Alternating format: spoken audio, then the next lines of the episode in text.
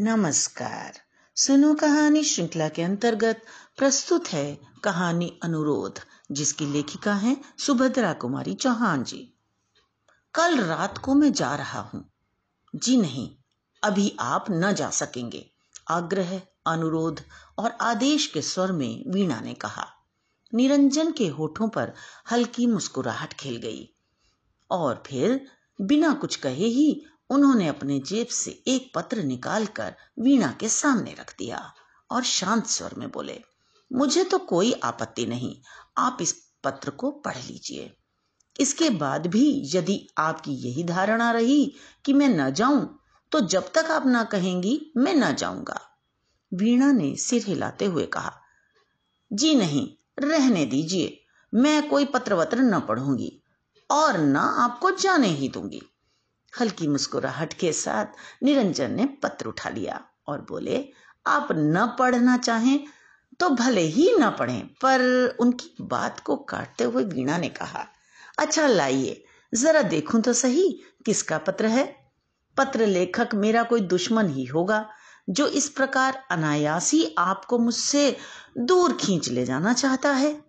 निरंजन हंस पड़े और हँसते हँसते बोले, पत्र पढ़ लेने के बाद पत्र लेखक को शायद आप अपना दुश्मन न समझकर मित्र ही समझें। मीणा ने विरक्ति के भाव से कहा, जी नहीं, यह नहीं हो सकता। जो आपको मुझसे दूर खींच ले जाना चाहे, वह कोई भी हो, मैं तो उसे अपना दुश्मन ही कहूँगी। निरंजन ने कहा, सच? पर आप ऐसा क्यों सोचती हैं? मीणा ने निरंजन की बात नहीं सुनी। वह तो पत्र पढ़ रही थी, जिसमें लिखा था, मेरे प्राण, एक महीना पहले तुम्हारा पत्र आया था। तुमने लिखा था कि यहाँ का काम दो एक दिन में निपटाकर रविवार तक घर अवश्य आ जाऊँगा। इसके बाद सोचो तो कितने रविवार निकल गए? रोज तुम्हारा रास्ता देखती हूँ। उधर से आने वाली हर एक ट्रेन के समय उत्सुकता से कान दरवाजे पर ही लगे रहते हैं। ऐसा मालूम होता है कि अब तांगा आया, अब दरवाजे पर रुका और अब तुम मेरे प्राण आकर मुझसे क्या कहूँ? मैं जानती हूँ कि तुम अपना समय कहीं व्यर्थ ही नष्ट न करते होगे। परंतु फिर जी भी तो नहीं मानता।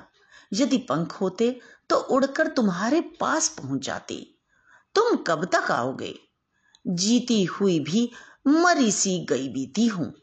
जब दो पक्षियों को भी एक साथ देखती हूँ तो हृदय में हुक सी उठती है।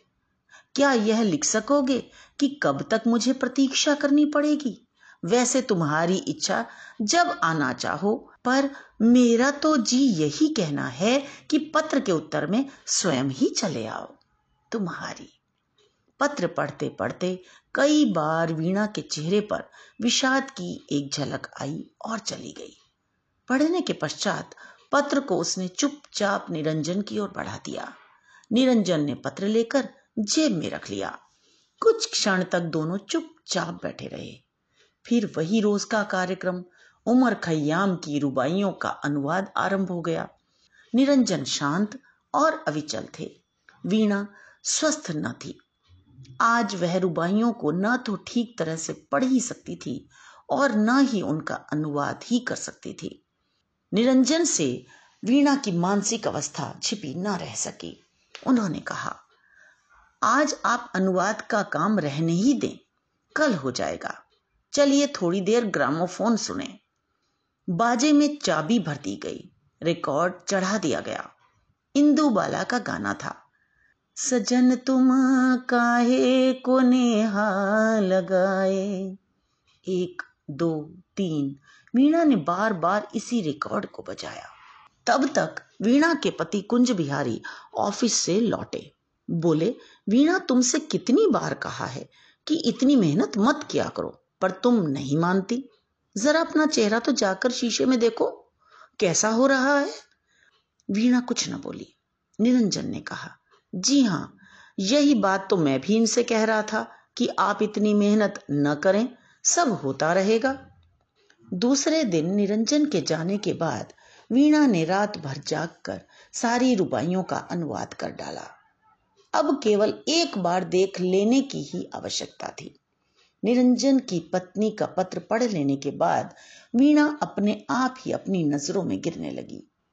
उसे ऐसा मालूम होता था कि निरंजन के प्रति उसका प्रेम स्वार्थ से परिपूर्ण है, क्योंकि उसे उनका साथ अच्छा लगता है और इसलिए वह उन्हें अपने दुराग्रह से रोके जा रही है। निरंजन को पत्नी की नम्रता और उसके शील और विश्वास के सामने वीणा अपनी दृष्टि में स्वयं ही बहुत हीन जचने लगी। निरंजन बहुत नम्र प्रकृति के पुरुष थे। और विशेषकर स्त्रियों के साथ वे और भी नम्रता से पेश आते। यही कारण था कि वे वीणा का आग्रह न टाल सके। कई बार जाने का निश्चय करके भी वे न जा सके। किंतु आज वीणा ने सोचा कि अब मैं उन्हें कदापि न रोकूँगी और जाने ही दूँगी। मैं जानती हूँ कि उनका जाना मुझे बहुत अखरेगा परंतु यह कहाँ का न्याय है? कि मैं अपने स्वार्थ के लिए एक पति पत्नी को अलग अलग रहने के लिए बाध्य करूँ? ना। अब यह ना होगा। जो बीतेगी, वह सहूँगी पर उन्हें अब न रोकूँगी।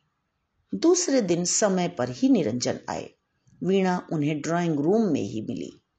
उन्हें देखते ही उठकर हंसती हुई बोली, यद्यपि उसकी वह हँसी ओठों तक ही थी, उसकी अंतरात्मा रो रही थी उसे ऐसा जान पड़ता था कि निरंजन के जाते ही उसे उन्माद हो जाएगा। फिर भी बोली, कहिए निरंजन जी, आपने जाने की तैयारी कर ली? निरंजन ने नम्रता से कहा, जी नहीं, मैं आज कहाँ जा रहा हूँ? मैं तो जब तक आपकी रुबाइयों का अनुवाद न हो जाएगा, तब तक यहीं रहूँगा। मीणा बोली, मेरी तो सब रुबाइयों का अनुवाद हो गया, आप देख लीजिए। आश्चर्य से निरंजन ने पूछा सच? मालूम होता है आपने रात को बहुत मेहनत की है। वीणा हाँ मेहनत तो ज़रूर की है, किंतु आपको आज जाना भी तो है। अब आप उन्हें देख लीजिए दो तीन घंटे का काम है बस।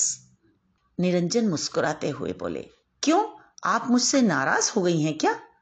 आप मुझे इतनी जल्दी क्यों भेजना चाहती हैं? मैं आराम के साथ चला जाऊँगा। वीणा ने निरंजन पर एक मार्मिक दृष्टि डालते हुए कहा, निरंजन जी, मैं नाराज़ होंगी आपसे? क्या आपका हृदय इस पर विश्वास कर सकता है? मैं तो जानती हूँ कभी ना करेगा। किंतु इस प्रकार आप इतने दिनों तक मेरे आग्रह से रुके रहे, उसी प्रकार मेरे अनुरोध से आप आज रात को गाड़ी से चले जाइए। निरंजन ने दृष्टि उठाकर एक बार वीणा की ओर देखा। फिर वह अनुवाद की हुई रुबाइयों को देखने लगे। तो ये तो थी कहानी। मुझे आशा है कि आपको अवश्य पसंद आई होगी। अन्य कहानियों के लिए हमारे साथ जुड़े रहिए। तो मिलते हैं अगली कहानी में। धन्यवाद।